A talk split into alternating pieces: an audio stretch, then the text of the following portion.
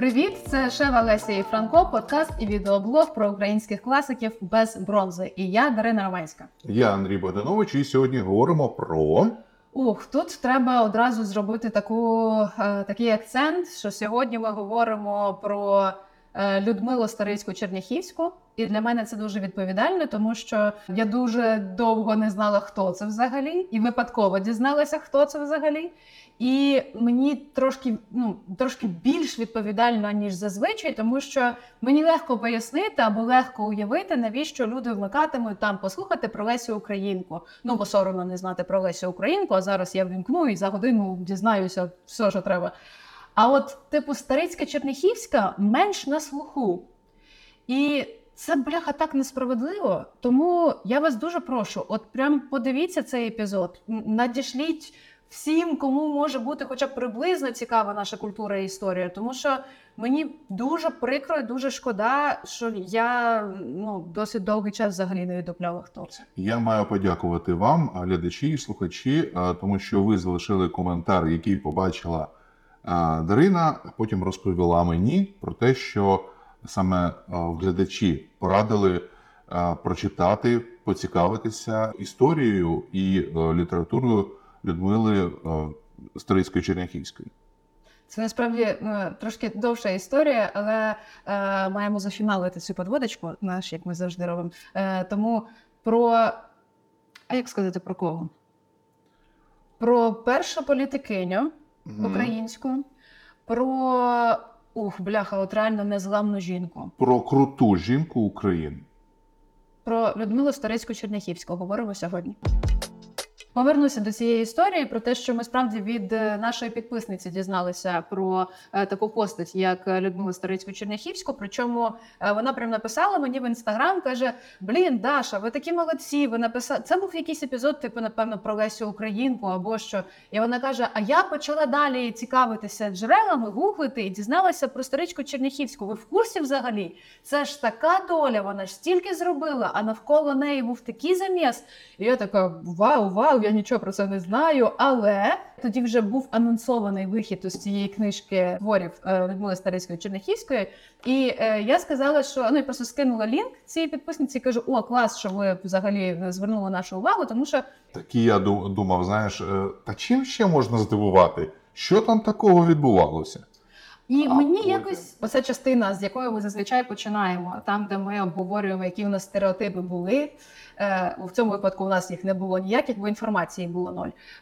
А зараз, вже дізнавшись, якийсь базовий набір фактів, що тебе вразило найдужче, що б ти виокремив? Я би виокремив те, що вона була політикинею, практично першою українською політикинею, не Юлія Тимошенко, не Наталія Вітренко, не приведи Господі. А саме вона, як членкиня Української Центральної Ради і взагалі в топі Української Народної Республіки. Взагалі, я чула таку тезу, що чи не вона основна доклалася до того, щоб створити Центральну Раду. Тобто вона надала привіщення, зініціювала це, щоб зібрати всіх цих мужиків і сказала: давайте щось, робить. І так створилася Центральна Рада. Кстаті, ви ж головне не сказали. Ні, не головне, це важливо. Не головне, але дуже цікаве. Це ж донька Старицького і племінниця Лисенка. Тобто, окрім того, що це ось весь цей креативний набір в генах, вона ще і зростала, і формувалася в цій культурній спільноті, елітарній. Колись говорили на початку 20-го сторіччя, що оцю родини Косачів, родини Старицьких, Лисенків, вони найукраїнські з усіх українських, які залишилися в Києві, в Російській імперії. А тоді, я нагадаю, була росіянізація, практично імперіалізація Києва, і багато вже хто розмовляв російською. Так от вони берегли українську мову, літературу, все українське для і себе, і для усіх українців, для всієї України, і для всього світу. Оце один із таких пунктів мого топу. От якщо мене запитати, чому треба знати про Людмилу Старицьку-Черняхівську, це явно буде не перший пункт, але один із топ-3, що вона передала ось цю традицію від більш давніх ну, типу, Леся Українка, Старицькі, Лисенки, І вона, і потім вже, будучи дорослою, поважною пані, в неї був в Києві салон, куди приходили Підмогильний, Поліщук, Антоненко-Давидович і дуже багато, ну, ось те, що зараз ми називаємо розстрільне відродження, але вони ж, та, власне, сама Старицька Черняхівська входить до розстрільного відродження. Для того, щоб їм передати ось цей культурний спадок, культурну традицію, вона дуже багато чого зробила. Я все ж таки наполягаю, що ми знали Людмилу Старицьку Черняхівську як і подругу Лесі Українки, тому що контекст дуже важливий. Радянський Союз Лесю Українку плекав практично. Вона і на марках, вона і на конвертах, вона на вулицях, вона на пам'ятниках. Про неї більшовики говорили, що вона практично подруга робочого цього більшовицького народу. А от про подруг якось соромно було говорити радянській владі, тому що радянська влада просто вбила подруг Лесі Українки. І тоді контекст радянської влади загалом змінюється. Вони сакралізували, нічого собі слово, Лесю Українку, вже мертву Лесю Українку до радянської влади. Вона ж ніякої небезпеки не становила, Леся Українка, бо мертва. А от з Людмилою Старицькою це зовсім інший випадок. Зараз ще не можу тут не згадати, ми будемо говорити окремо, я сподіваюся, про це велике судилище, яке влаштували вже. Це виходить радянська влада вже? Звісно, да. Звісно, радянська влада. Як розшифровується та абревіатура? Спілка визволення України. Не плутати з Союзом визволення України. Більшовики вигадали спілку визволення України для того, щоб репресувати усе це покоління українських письменників, вчених, науковців і тому інше. Тобто з такої організації не існувало? Не було. Окей. Був Союз визволення України, але він був там в 14-му році, десь на заході України. Окей. Я взагалі чого згадала оце судилище, тому що зі спогадів, якщо не помиляюся, Антоненка-Давидовича, то він казав, що якби Леся Українка не померла від хвороби, скоріш за все, вона б сиділа поруч із Людмилою Старицькою-Черняхівською на цьому судилищі. Це насправді така цікава штука для роздумів, як би тоді це склалося, тому що от я навіть фотографію з цього судилища бачила. Ну, вона біля перил сиділа. Да. Це я просто коли вперше бачила це фото. Якщо не помиляюсь, поруч зі своїм чоловіком. Коли я вперше бачила це фото, я думала, що це якесь, не знаю, щось якесь урочистий захід якийсь. Вони зробили з цього, до речі, урочистий захід. Так, да, навіть квитки продавали, але це було іншого плану. Вони це більшовики. Але це було... Росіяни, комуністи і усіляка інша пада. Це не був урочистий захід, це був... Судилище публічне і так далі. А там вона сидить з такою гордістю. Для мене була Старицька Черняхівська просто приклад незламності. Мені б дуже не хотілося перетворювати цей епізод на таке, типу, знаєш, наше бідкання. От які були люди і що з ними сталося. Тому що сама Людмила Старицька-Черняхівська у своїх творах, я не можу сказати, що їх прочитала багато, але більшість із цих закладинок – це такі формулювання, ну, вони якісь, знаєш, про безстрашність. Це якісь різні історичні контексти. Стоп. І тут важлива штука, що твори Людмили Старицької-Черняхівської – це одні з перших історичних творів в Україні. Стосується гетьмана Дорошенка, Богдана Хмельницького, правильно ж? Правильно ж. Але я ще говорила про до іншого. Абсолютно різні історичні часи, які вона змальовує. І в кожного з них присутня жінка, яка не піддається відчаю, не піддається страху. Типу, все херово, хата горить, державу агресор завойовує, а ти на руїнах стоїш і кажеш, а хер вам, а я все рівно зі своєю ідеєю залишуся їй вірна. Ну, вона практично описувала не те, що себе, а той світ, в якому вона жила. Тому що, якщо ми знову згадуємо вчилку українку Кобилянську Людмилу Старицьку-Черняхівську, то, в принципі, це про них. Свої якості, я так розумію, вона перенесла у твори. Я думаю, що вона якимось чином, це, знаєш, і себе підбадьорювала цим, і створювала оцей важливий для мене дуже поведінкову модель. Да, коли ти можеш побачити, що жінка може багато чого вирішувати, що вона може бути сильною, що вона може бути незламною, що її місце не тільки на кухні і бавити дітей. Я б хотіла перейти до більш конкретизованої якоїсь схеми розповіді чи розмови про Людмилу Скарицьку-Черняхівську, бо я думаю про нашу аудиторію, слухачів, глядачів, які такі окей, все, ми вже поняли, Скарицька-Черняхівська топ. А розкажіть, по хронології. Да. Тому по хронології. Ти мав нагуглити, якого року вона народження. І не нагуглив. Ми трошки поговорили про те, що це спільнота Лисенків, Старицьких, Леся Українка, Олена Пчілка, що це театральне таке дитинство, коли ти виростаєш серед митців. Коли ти не просто там стішок на табуретці розповідаєш, а коли там просто в дитинстві ви вже робите театральні постановки. Ми пам'ятаємо, що Олена Пчілка не віддала дітей до школи, а сама їх навчала для того, аби вони не були зрусифікованими. Так от з Старицькою-Черняхівською до якогось етапу було так само, але потім їх віддали в приватну гімназію. І вони одні з небагатьох дітей, які могли собі дозволити приватну гімназію і при цьому говорили українською. Навіть є в спогадах, що їх за це добряче шеймили, називали хохлушками і мужичками, але це те, через що вони пройшли, зберігши свою ідентичність. Людмила Старицька народилася в 1868 році. Вона прожила довге життя, виходить, і померла в 41-му. Я була здивована, що коли там десь в спогадах фігурував Кропивницький. І я зрозуміла, що в мене, попри те, що ми тут розбираємо і руйнуємо стереотипи, все рівно про корифеїв українського театру зберігся стереотип, що це було щось, інфантильне, недоречне слово. Але що от вони не були, долучені до революційної боротьби.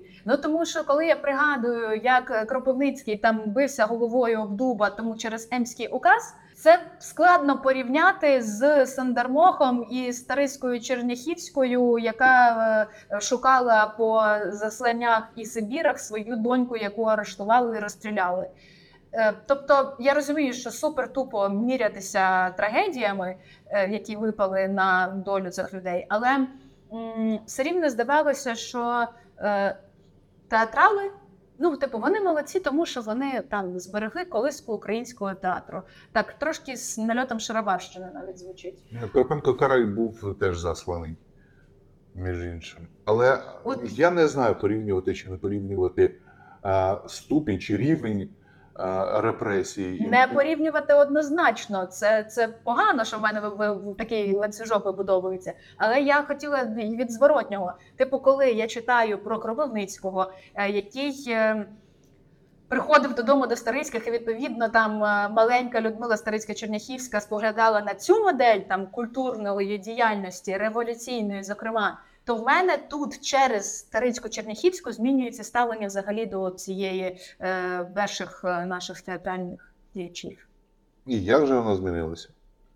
Я ж тобі кажу, думала, що це такий 95-й квартал того часу, а тепер думаю, що це ого собі які сподвижники.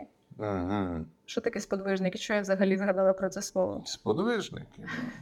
І Лисенка, і тому що. В принципі, ти права. Я взагалі, коли читала і слухала про це, я подумала, що це такий класний персонаж для фільму, тому що на фоні її життя відбувається величезна купа історичних процесів, до яких вона долучена. На які вона впливає і які впливають на неї. І це не лише там дві війни, а і там розвиток технічного процесу, поява кінематографу, голодомор, відродження розстріляне, репресії. Для мене цікаво ще, наскільки мала вплив пані Людмила на встановлення державності України, тому що вона якраз була в Центральній Раді протягом універсалів, які були у Українській Народній Республіці, перших трьох, які були за федерацією, за Росією, і четвертого, який був за незалежність України. Вона бачила становлення Вінниченка як, як письменника, до речі, як політика. Мені цікаво її відносини з Винниченком, як вона ставилася до нього. Мені теж було дуже цікаво. До його ідеї цих соціалістичних, як вона от впливала практично на чоловіків політиків. Тому що тоді зібралася така плеяда, як назва, до речі, її гуртка була, плеяда і політична, яка складалася із письменників, науковців, із людей інтелігентних і освічених. Сама ж Старицька знала декілька мов, була перекладачкою. Ну, я вже не згадую Грушевського, і Винниченка того ж. Та і Петлюра, в принципі, журналіст. Журналіст, іншим. Ти мені скажи, ти читала промову Старицької на пам'яті героїв Крут. Це було схоже на виступ Чілки на відкритті пам'ятнику Котляревського? Ну, слухай, про виступ Пчілки на відкритті пам'ятнику Котляревського ми знаємо лише, що вона собі дозволила виступати а. українською, б. із синьо-жовтим стягом. Але, а тут ми бачимо прямо текст промови. Але мене вразило трохи інше. По-перше, я хотіла тебе розпитати взагалі про цю трагедію Крут, бо я до свого сорому знаю виключно, що це трагедія, да? І що загинуло багато юних хлопців. І тому я просто перед тим, як поговорити саме про це, як про історичний факт, просто що мене вразило? По-перше, не так багато змінилося з тих часів. Тут доречною буде цитата, яка мене просто дуже сильно вразила. Поки історія людська буде існувати, доти будуть всі і далекі нащадки наші з жахом, з огидою згадувати страшенне слово «большевік». Каїн, Іуда і большевик – три людські потвори, три звіра, що виконала на світ Божий якась страшна безодня. Ні, і то порівняння неправдиве. Каїн убив брата свого, але сам жахнувся від свого злочинства і як безумний кинувся тікати від братнього трупа. Іуда продав Христа, але не стерпів муки сумління і удавився сам.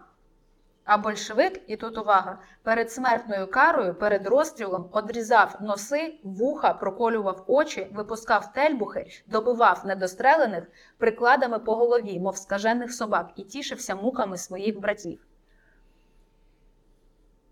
Ну, що тут скажеш? Звична поведінка росіян. Далі в мене була примітка про те, де вона апелює до конкретних прізвищ, конкретних загиблих юнаків. І далі в одній із лекцій я чула про те, я навіть бачила цю фотку випускників гімназії, в якій навчалася донька Старицької Черняхівської Вероніка. Тобто це не просто трагедія, яка відбувається от поряд із нами, да? Або історична подія, поряд із якою ти, начебто, ти проживаєш своє життя. Це особиста трагедія, тому що серед загиблих під Крутами було чимало буквально однокласників її доньки. І ну, от це ми багато зараз робимо відсилок, що ми живемо на сторінках історії. І я розумію, що, що тоді відбувалося щось подібне. Ну і відповідно я цю її промову читаю просто, знаєш, як промову президента, яка також до якихось сучасних відсилок, до якихось культурних подій, які нас усіх об'єднують. І тобто там Іуда, Каїн і большевик – це з точки зору сторітелінгу дуже вдалий прийом. Вона вміла володіти словом. Я хотіла розпитати про саму історію ось цієї трагедії під Крутами. Я пам'ятаю, що вони своїм подвигом і жертвою себе намагалися виграти часу, але я зовсім не пам'ятаю, в рамках якої війни це відбувалося, що, де, як, чого, і чи вдалося нам використати той час, який вони для нас виграли. У рамках Першої російсько-української війни все це відбувалося трохи більше, ніж 100 років тому, приблизно в такий час, після четвертого універсалу, коли Українська Народна Республіка, саме Центральна Рада, проголосила повну незалежність України від Росії, більшовикам це не сподобалося. І вони пішли у наступ на Українську Народну Республіку. У Українській Народній Республіці було не дуже багато військ, в тому числі завдяки Винниченку, який виступав проти того, що була армія, взагалі регулярна, але не про це. Що робили більшовики? Вони ж росіяни. У кожному місті, де вони йшли, наприклад, у Харкові, вони підривали там суспільство. Тобто організовували ради робочих замість рад українських, піднімали повстання робочих, які підтримували комуністів. Тому що так відбулося у Харкові, так відбулося в Катеринославі, це Дніпро, в Єлисаветграді, нашому рідному місті Кропивницькому, теж саме повстання робочих, і потім заходять більшовики зі своїми військами. І ця вся навала йшла на Київ, тому що без Києва вони ж не уявляють, що вони перемали. Більшовики ще й підняли повстання в самому Києві. Це повстання Арсеналу. Більшовики йшли на Київ двома колонами. Одна 1500 і інша 4000. Уряд Української Народної Республіки думав, що основний удар буде за цим напрямом. І туди послали там війська, щоб стримувати їх. А під Крути, під Бахмач, куди мали йти, як вони думали, слабкі сили, вони послали практично тероборону. Ну, тероборона, що мається на увазі? Студентський загін. Це студенти, які з Києво-Могилянки, наприклад, яких обучили стріляти, кидати гранати, ну, в принципі, і все. Не тільки студенти там були і досвідчені вояки, але дуже мало. У них був навіть один бронепоїзд, ну, швидкий бронепоїзд Української Народної Республіки. У них це просто така платформа на колесах з гарматою. Вона, до речі, дуже виручила потім у бою, я розповім як. Вони прийшли до Крут, залізничної станції, окупалися і чекали на цих більшовиків. Більшовиків прийшло тьма, ну тобто 4000, це ніхто собі. Якщо міряти, то це практично 10 разів більше, ніж українців було. І вони затримали їх десь на годин 10. Ну, тобто вони почали відстрілюватися, ці більшовики не знали, що робити, хоча вони гармат 16 було, чи скільки там, ну, більше десятка. Зустріли опір. Наші що робили? Їздили по залізничних коліях з цією платформою, стріляли гарматою по ним, скільки можливо було. Ну, і стримували їх. Потім вже, розуміючи, що їх оточують, було ухвалене рішення відійти. Але 30 студентів просто заблукали і потрапили в лапи цих тварин. Да. Ось. Не треба обіжати тварин. Ну так, да, до речі. Ну і більшовики їх закатували практично, тому що були злі, тому що їх постріляли там добряче наші хлопці і зупинили їх. Завдяки тому, що ці студенти і козаки виграли час, Петлюра повернувся до Києва, який теж стояв біля Крут, але він відвів війська. Там це повстання було придушено більшовицьке. І в цей час був підписаний Берестейський мир, за яким Україна признавалася Німеччиною, Австро-Угорщиною, Болгарією. Ну і, в принципі, це зупинило радянські більшовицькі війська. Тобто на тому етапі це завдяки студентам, да, Україна практично повстала. Тому це не тільки військове значення, а й політичне велике значення. Оці 30 юнаків... Державоутворювальне. Так, да, цими смертями, в принципі, повстала Україна завдяки цим смертям. Давай ще поговоримо про, ну в мене тут написано в лапках, що це її волонтерську діяльність. Це моя термінологія, я не претендую на те, щоб, як це, на те, щоб вона була офіційною. Що я маю на увазі? Мене вразило, як вона впродовж всього свого життя долучалася, те, що долучалася. Тобто вона буквально їздила по таборах, там Сибір, що там ще було, і перевіряла, в яких умовах там перебувають українці. Це одне. По-друге, вона виступила з ініціативою віддати частину приміщення їхньої організації, оце товариство українських поступовців, віддати частину приміщення українцям, які постраждали після Першої світової. І там була ця складова не тільки з точки зору там відновлення їхнього здоров'я, але і насичена культурними різними ініціативами і освітніми, зокрема. Що відновивши вже, тобто вони звідти виходили буквально проукраїнськими абсолютно бійцями, що також, знаєш, такий важливий рух. Тобто це не те, що відбувається за якусь одну ініціативу, але саме за рахунок того, що впродовж всього свого життя вона там робила просвітницькі проєкти, там відстоювала появу українського кінематографа. Причому да, дуже прикольно. Це треба теж виокремити в нашому блозі, що саме вона була, в принципі, як я не скажу, що матір'ю українського кінематографа, але вона дуже сприяла розвитку цієї штуки. Настягне на ці штампи обов'язково, щоб була матір українського націоналізму, матір українського кінематографа. Але мені більше запало, чи відгукнулася її аргументація. Вона ж це створила відповідь на те, що більшість кінематографу було російським, а точніше російськомовним, в тому ж субтитри там були російськими. Вона каже, це неякісне, і це російські субтитри, нам таке не треба, ми маємо створити хороше, якісне українське. Я до того хочу прийти, що коли вже радянщина заволоділа Українською Республікою, то вона не поїхала за кордон, хоча їй натякали, говорили, щоб врятувати саме її, але вона не поїхала. Я тут навіть можу доповнити, тому що Вероніка, її донька, писала у щоденниках про їхній досвід, як це коли вони втікали від білогвардійців, коли ті зайшли в Київ. Білогвардійці ж? Так. Вони спочатку переховувались на кладовищах, а після того, коли Київ був окупований, вони десь в льосі ще переховувались. І мені це дуже відгукнулося, бо як ми зараз в укриттях від російських бомбардувань ховаємося, від російських ракет і обстрілів. І Вероніка пише, що та невже доведеться знову в льосі переховуватися, там сиро, холодно, темно.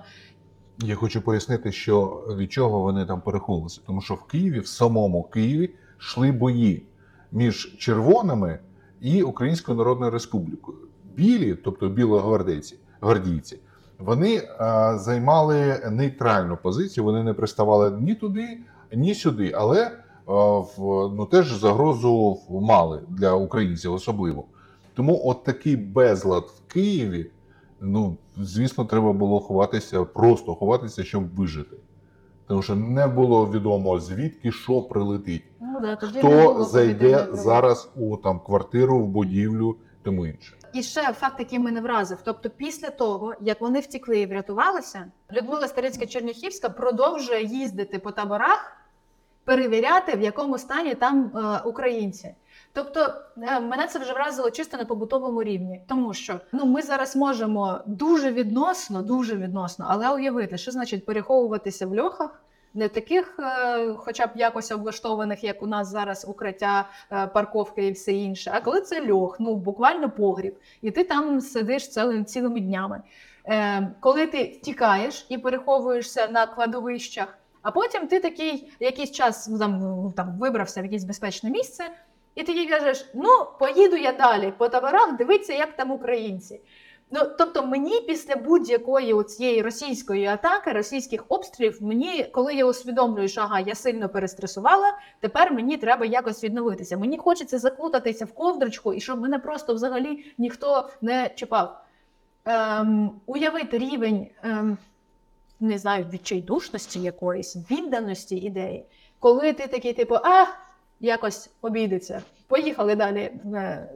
Це якась реально сподвижницька праця.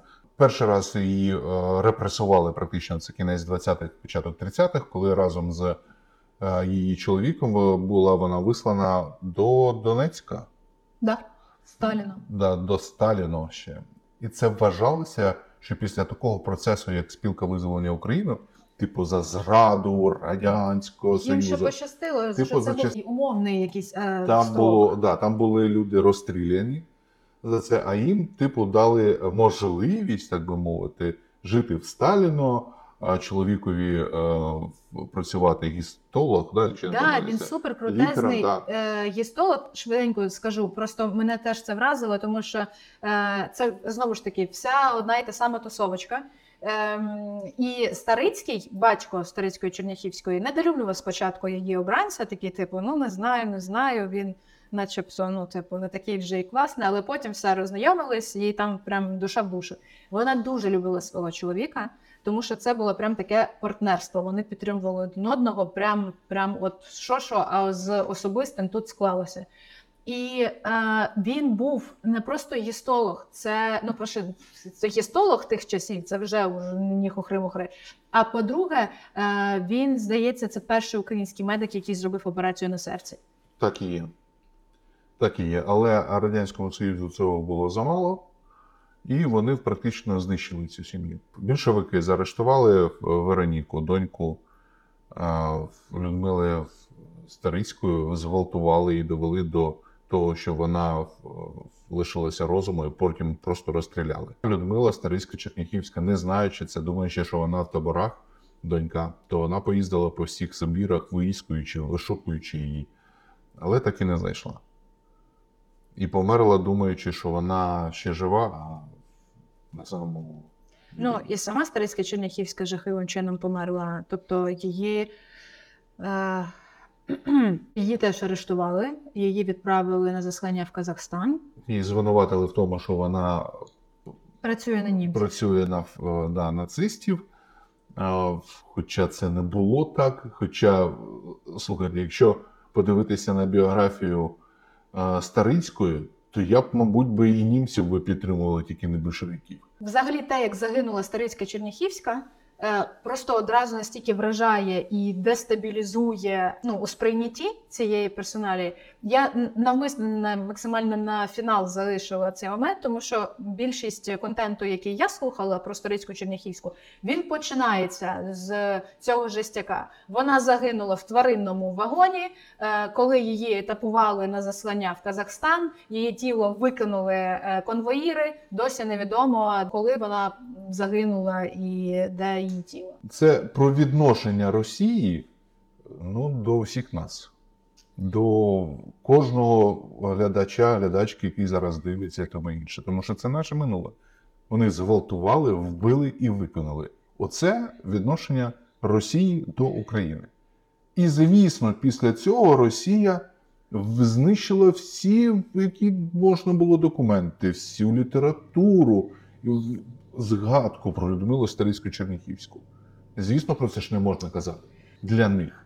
Тому що якби люди дізналися, то, ну, зрозуміло, що вони відчували до Росії.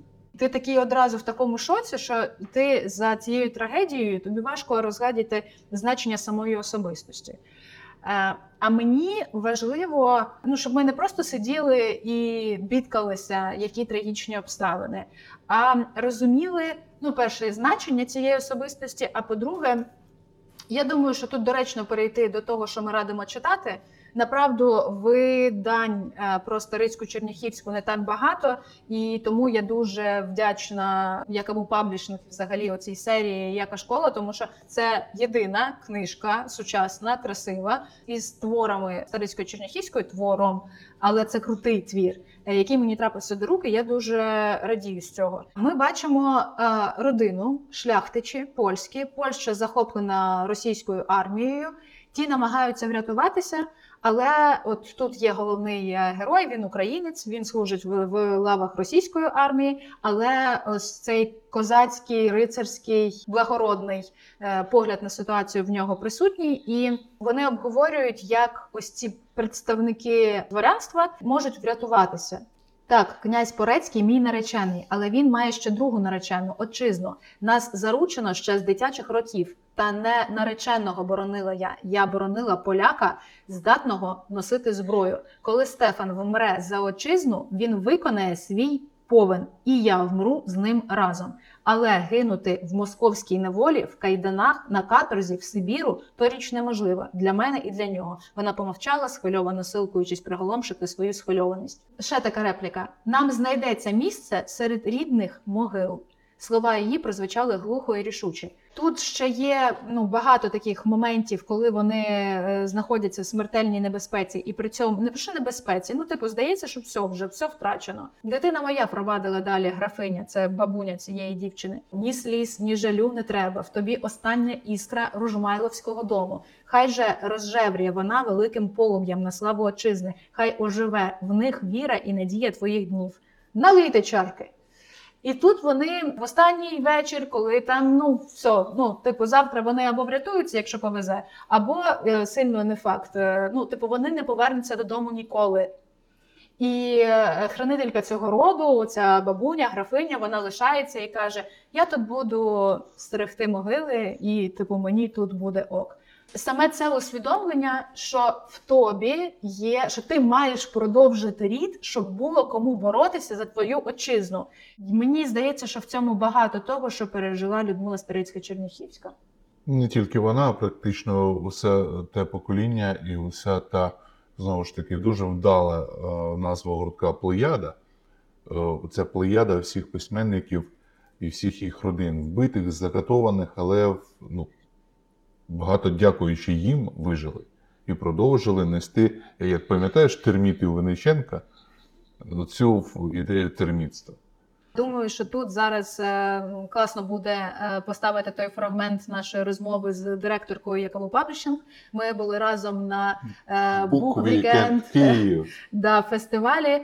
Це була прикольна панель, де ми поспілкувалися про українських класиків і як нестандартно їх подавати. Окрім того, ми говорили про Людмилу Спирицьку-Черняхівську. Мені було дуже цікаво, тому що я розумію, наприклад, чому я можу хотіти книжку Людмили Спирицької-Черняхівської. Але ось ця серія «Яка школа», там багато класиків, і всі вони на слуху. Тобто Леся Українка, Франко, Підмогильний, Винниченко. Це те, що ти навряд чи перепитаєш, а хто? Тобто ти явно не вперше чуєш це прізвище. Спирицька-Черняхівська явно ризиковане з точки зору бізнесу рішення, тому що не факт, як багато людей купить саме цю книжку. До речі, принагідно ми вас закликаємо купувати саме цю книжку. А от що читати, зараз, власне, ми і розкажемо в цьому фрагменті бесіди. Тішуся дуже, що у нас на книжковому фестивалі Book Weekend випала можливість поспілкуватися про Спирицьку-Черняхівську. Бо, направду, якби не оця серія «Яка школа», я не впевнена, що я про Спирицьку-Черняхівську, в принципі, дізналася. Пані Катерино, розкажіть, будь ласка, чому вирішили, власне, в Чорній прочити Спирицьку-Черняхівську? І, скажімо так, чи задоволені ви читацьким відгуком? Багато її купують. Спирицька-Черняхівська належить до тих авторів, які, безперечно, заслуговують бути в цьому переліку класиків. Безперечно, вони не виправдано, не підсвічені і забуті, але це, власне, все через політику і через те, що авторка мала таку політичну активність, яка не могла бути через політичні питання, через те, що ми фактично були в складі великої держави, країна радянська, так? І фактично підсвічувати її тоді, робити її, виставляти її класиком було б не дуже ок, тому що вона є жертвою політичного режиму. Імперія цього не зацікавлена, звичайно. Але ми свідомо обрали цю постать, тому що її доробок сьогодні дуже важливий і цінний. І коли ми обрали її постать для видання, ми заховували на те, що буде інтерес. І цей інтерес і попит є, звичайно, тому що а хто це, так? Тобто, щось новеньке. Це розширює те поле класичної літератури, яке не обмежується тільки Леся, Шева і Франко. Так? А ми повинні розуміти, що довкола цих потужних постатей стояли ще було таке оточення, яке, власне, і робило велике коло української культури. І те, що ми його не знаємо, не означає, що його не було. Звісно, що воно було. У планах є ще видати, я не буду перекривати завісу. Спирицьку-Черняхівську не в цій серії, а просто окремо ми придивляємося, ми хочемо зробити просто фокус на жінках, українська класика, тільки жіноча лінія, не «Яка школа», як ця, а тільки жіноча лінія, тому у вас є ще плани, і слідкуйте за нашим анонсом. Окей, слідкуватимемо, але все, знаєш що, ви, відміну мене, літературознавець, я умовно зараз у бібліотеку, мені треба конкретний перелік літератури. Які конкретні назви ми можемо зараз виокремити? З драматичних творів це дуже цікаво пізнавально з точки зору такої художньої історії, це Гетьман Петро Дорошенко. Я вам дуже радила драму «Крила», і у вас виникла аналогія з тими творами, які ви знаєте інших класиків. Я б дуже радила Мазепу. Однозначно, тому що розширює дискурс прийняття образу Мазепи. І я вам порадила лірику. Знаєте для чого? Щоб ви відчули, наскільки вона інакша, от вона покоління із різу цього Лесі, але це зовсім антилеся. Тобто, у неї зовсім інший стиль і підхід. І ще важливо, так вона твір, який показує зовсім іншу Людмилу Спирицьку-Черняхівську, це жага. Моєї обізності, я вам скажу, відверто не вистачає, щоб сказати, вона сильніший прозаїк, чи драматург, чи лірик. На моє переконання, вона найсильніший драматург. Але, крім того, вона ж ще дуже потужний публіцист, тому що вона належала до Плеяди, ну і фактично це була ж переслідувана. От, тому, ну я не знаю, мені здається, все, що є її, треба просто брати і видавати. Друзі, Жага, Крила і про Мазепу. Напередодні. Дякую за рекомендації. Ще від себе додам, що я читала, тому що, на жаль, того, що нам радила пані Катерина, я ось тільки оцей діамантовий перстень прочитала. Ще в цій книзі, а це така, це в бібліотеці я взяла збірка саме ось творів розстрільного відродження, тут є спіч, промова на пам'ять героїв під Крутами, є ще твір «Мрія», він, до речі, теж мене вразив, ще є «Жива могила». І, власне, це все, що я знайшла станом на зараз. Ну, і це великий, я так розумію, виклик для всіх наших видавництв, щоб надрукувати повну збірку творів Людмили Стрельської-Черняхівської, тому що тут я не погоджуюсь з тобою, що це для бізнесу поганий варіант. Якраз це для бізнесу це нормальний варіант популяризувати Людмилу Стрельську-Черняхівську. Я не кажу, що це поганий, це чудовий і благородний, але я розумію, що видавництва мають зважати і на ризики. Ну, тобто, якщо ти видаєш Лесю Українку, то якщо ти як з переглядами на Ютубі, знаєш? Ну, тут треба рекламувати. Я погоджуюсь, що особливо зараз, по-перше, її важливо, і, по-друге, запит суспільства є.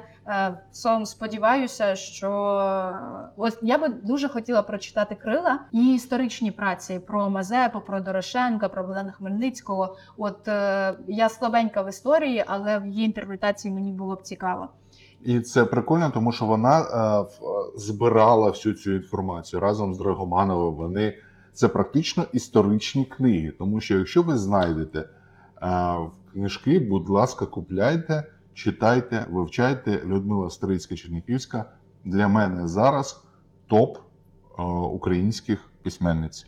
Мені ще було, знаєш, так трошки образливо, коли ти читаєш про Стрельську-Черняхівську, ти майже одразу читаєш про те, що вона була співавторкою творів свого батька.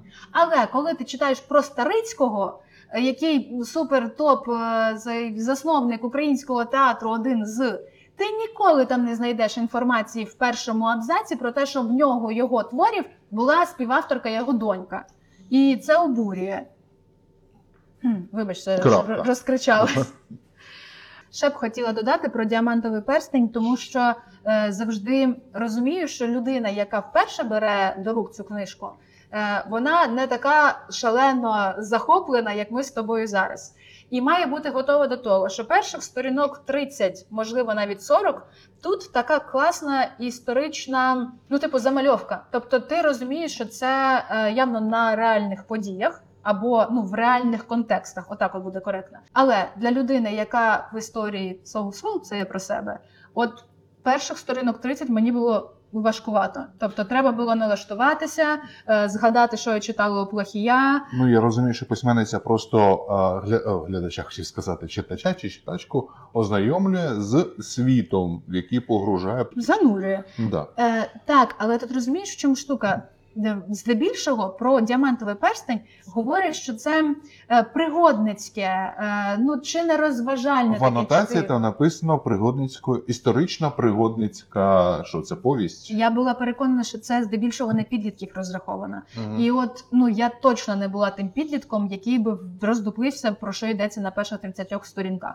Тому, якого б віку ви не були, і якої б історичної чи освітньої підкованості ви не мали, якщо вам буде складно на перших 30 сторінках, потерпіть. Тому що далі починається такий пригодницький заміс, що я просто декілька разів пропускала свою станцію метро, їхала далі, а потім така, тут просто було важливі події. В мене до тебе тоді запитання. Ми говорили про те, що Людмила Стрельська-Черняхівська опікувалася кінематографом. Скажи, будь ласка, діамантовий перстень, він під кіно підходить чи ні? З цього може бути гарний сценарій? Це точно може бути гарний сценарій. Він точно підходить. Це класна пригодницька штука. От типу як Довбуш, тільки, не знаю, мені навіть здається, ще більш насичено з точки зору пригодницького сюжету. Але Мені здається, що важливіше було б екранізувати життя Старицької-Черняхівської, бо це, от ми дивимося там фільм про Голду Меїр, ми бачимо історичну постать, на фоні неї історичні події. Так от, у випадку з Старицькою-Черняхівською ми бачимо крутезну історичну постать, жінку, яка, ти сам казав, дотична до більшості політичних, історичних процесів, які є націєутворюючими, державоутворюючими. Тобто це було б настільки круто і пізнавально, це було б не просто цікаво і пригодницьке, це просто потрясний просвітницько-освітній матеріал, який можна вплести в долю однієї цієї жінки. От такий подкаст, малята. Чекай. Ти, може, ти щось хотів додати? От такий подкаст, малята. Вибач. По-перше, з точки зору інформативної, мені здається, що краще я вже не скажу, але є декілька організаційних моментів, на яких я хочу наголосити. Хочу сказати величезне дякую спільноті Дівочі Медіа. Це дуже крутий інформаційний ресурс, який пише про дуже важливі речі, зокрема про видатних українок. І саме завдяки Дівочому Медіа у нас є така класна обкладинка із таким класним фото Людмили Старицької-Черняхівської. Тому що, тут традиційні мої нарікання. Дуже складно знайти класну фотографію в хорошій якості Людмили Старицької-Черняхівської. Я тут ще капризна, тобто мені для нашої обкладинки хочеться, щоб це було не просто якісне фото, а там, де був відчутний характер. Фото, яке ви побачите на обкладинці цього епізоду, дуже складно було знайти в класній якості. Але я побачила, що воно є в матеріалі на сайті Дівочого Медіа, написала редакторці, і вона допомогла мені і взагалі надала це фото. Тому я, Оксана Павленко, я тобі дуже вдячна і взагалі дуже гаряче люблю Дівоче Медіа. Так і знаєте, підписуйтесь всі на них і на нас. Це перше, що я хотіла сказати. Друге. Нарешті ми створили телеграм-канал для спільноти Шеви, Лесі і Франко. Підписатися на нього можна, задонативши на монобаночку розвитку нашого проєкту. Тому що, взагалі, чого я вирішила його створити? Тому що нас підтримують люди на Патреоні, дяка вам величезна.